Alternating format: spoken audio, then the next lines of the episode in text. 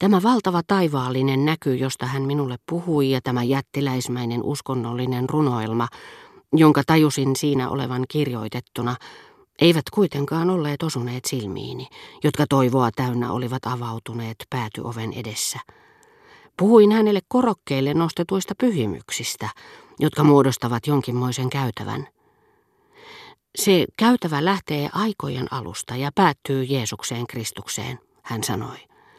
Toisella puolella ovat hänen henkiset esi-isänsä, toisella taas Juudean kuninkaat, hänen lihalliset esi-isänsä.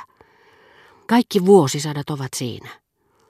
Ja jos te olisitte vähän tarkemmin tutkinut sitä, mitä te nimitätte korokkeiksi, te olisitte voinut nimetä kaikki ne, jotka sellaisen päällä seisovat. Sillä Mooseksen jalkojen alla te olisitte nähnyt kultaisen vasikan, Abrahamin jalkojen alla oinaan, Joosefin jalkojen alla paholaisen, neuvomassa Potifarin vaimoa. Sanoin hänelle myös, että olin odottanut näkeväni lähes persialaisen monumentin, ja että se oli epäilemättä yksi syy pettymykseeni. Hyvänen aika, hän vastasi, kyllä siinä sanonnassa on perää. Jotkut yksityiskohdat ovat täysin itämaisia. Erään pylvään päässä toistuu niin tarkkaan persialainen aihe, että itämaisten perinteiden säilyminen ei riitä sitä selittämään. Kuvanveistäjän on täytynyt kopioida jotakin merimiesten tuomaa koristeaiheista lipasta. Ja hän tosiaankin näytti minulle myöhemmin valokuvaa mainitusta pylvään päästä, missä melkein kiinalaistyyliset lohikäärmeet taistelivat keskenään mutta Balbekissä tuo pienikokoinen veistos oli jäänyt minulta huomaamatta arkkitehtoonisessa kokonaisuudessa, joka ei muistuttanut sitä, mitä minulle olivat merkinneet sanat melkein persialainen kirkko. Älylliset ilot, joista tässä ateljeessa nautin, eivät alkuunkaan estäneet minua tuntemasta, vaikka ne ympäröivätkin meitä ikään kuin vastoin tahtoamme huoneen haaleaa viileyttä – sen säkenöivää hämärää ja pienen villiviinin reunustaman ikkunan tuolla puolen maalaisella puistokujalla auringon polttaman maan sitkeätä kuivuutta, jota verhosi vain puitten kaukainen läpikuultava varjo. Saattaa olla, että tuon kesäpäivän aiheuttama alitajuinen hyvänolon tunne tuli kuin sivujoki lisäämään iloa, jota minulle tuotti kahke Tytin sataman katseleminen.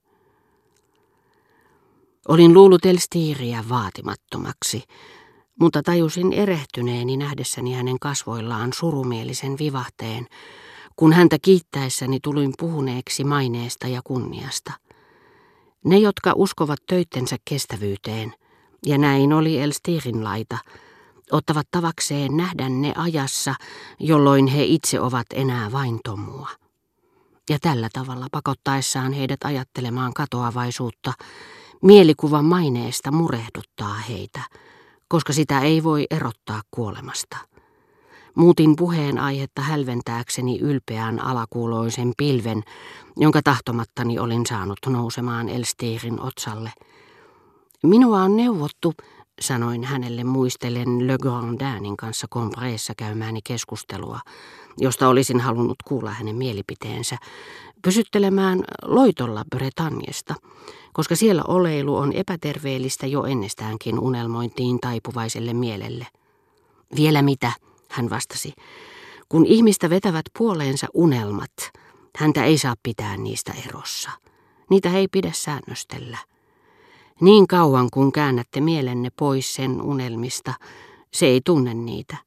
Teistä tulee lukemattomien harhojen leikkikalu, koska ette ole tajunnut niiden todellista luonnetta. Jos vähäpätöinen unelma osoittautuu vaaralliseksi, niin siitä ei suinkaan paranna pienempi, vaan suurempi unelma. Koko unelma. Kaikki unelmat. On tärkeää tuntea unelmansa perin pohjin, jotta ei enää kärsisi niistä. Unelmat ja elämän voi kyllä erottaa toisistaan tietyllä tavalla, ja tästä erottamisesta on hyötyä niin monissa tapauksissa, että tulee kysyneeksi, eikö siihen kannattaisi ryhtyä ennaltaehkäisevästi. Väittävät hän jotkut kirurgitkin, että mahdollisen tulevan umpisuolen tulehduksen välttämiseksi kaikilta lapsilta pitäisi poistaa umpisuoli. Me olimme jo kävelleet ateljeen perälle saakka, ikkunan eteen, joka antoi takapihan yli pienelle kapealle, suorastaan kylätietä muistuttavalle poikittaiskadulle. Seisahdimme siihen hengittämään myöhäiseksi venähtäneen iltapäivän raitista ilmaa. Luulin olevani kaukana pienen tyttöryhmän jäsenistä ja olin jo luopunut toiveesta saada tavata heidät sinä päivänä, päätettyäni lopultakin totella isoäitiäni ja lähteä Elstiriä tapaamaan. Sillä missä on se, mitä etsii, sitä ei tiedä. Ja usein tulemme kauan paenneeksi paikkaa, mihin monista muista syistä kaikki meitä kutsuvat. Emme aavistakaan, että voisimme nimenomaan siellä tavata ihmisen, joka ajatuksemme täyttää. Silmäilin välinpitämättömästi kylätietä muistuttavaa katua, joka sivusi ateljeeta, mutta ei enää kuulunut Elstirin alueeseen.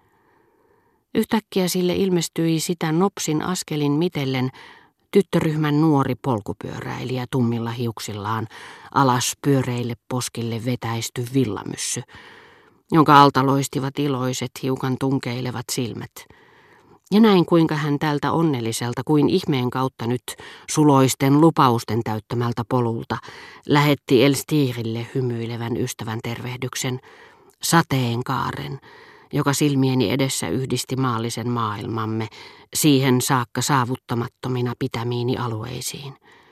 Hän tuli jopa lähemmäksi puristaakseen taidemaalarin kättä, ja näin, että hänellä oli leuassaan pieni luomi. Tunnetteko te tämän tytön? Kysyin Elstiriltä tajutessani, että taiteilija voisi esitellä minut hänelle, kutsua hänet kotiinsa.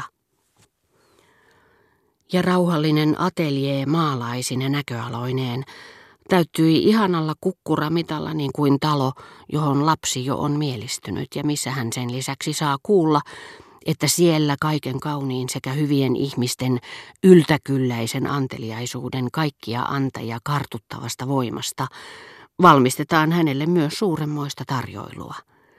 Elstir kertoi, että tytön nimi oli Albertine Simone ja mainitsi nimeltä myös hänen ystävättärensä, jotka kuvailin hänelle niin tarkkaan, ettei hän sitä tehdessään juuri epäröinyt.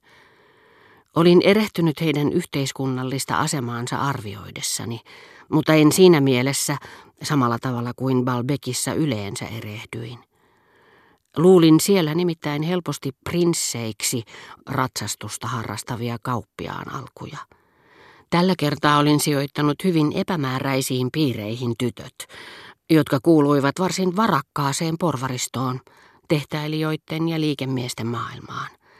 Kaikista yhteiskuntaluokista se kieltämättä kiinnosti minua vähiten, koska siltä puuttui tavalliseen kansaan ja Germanttien kaltaisiin liittyvä salaperäisyys.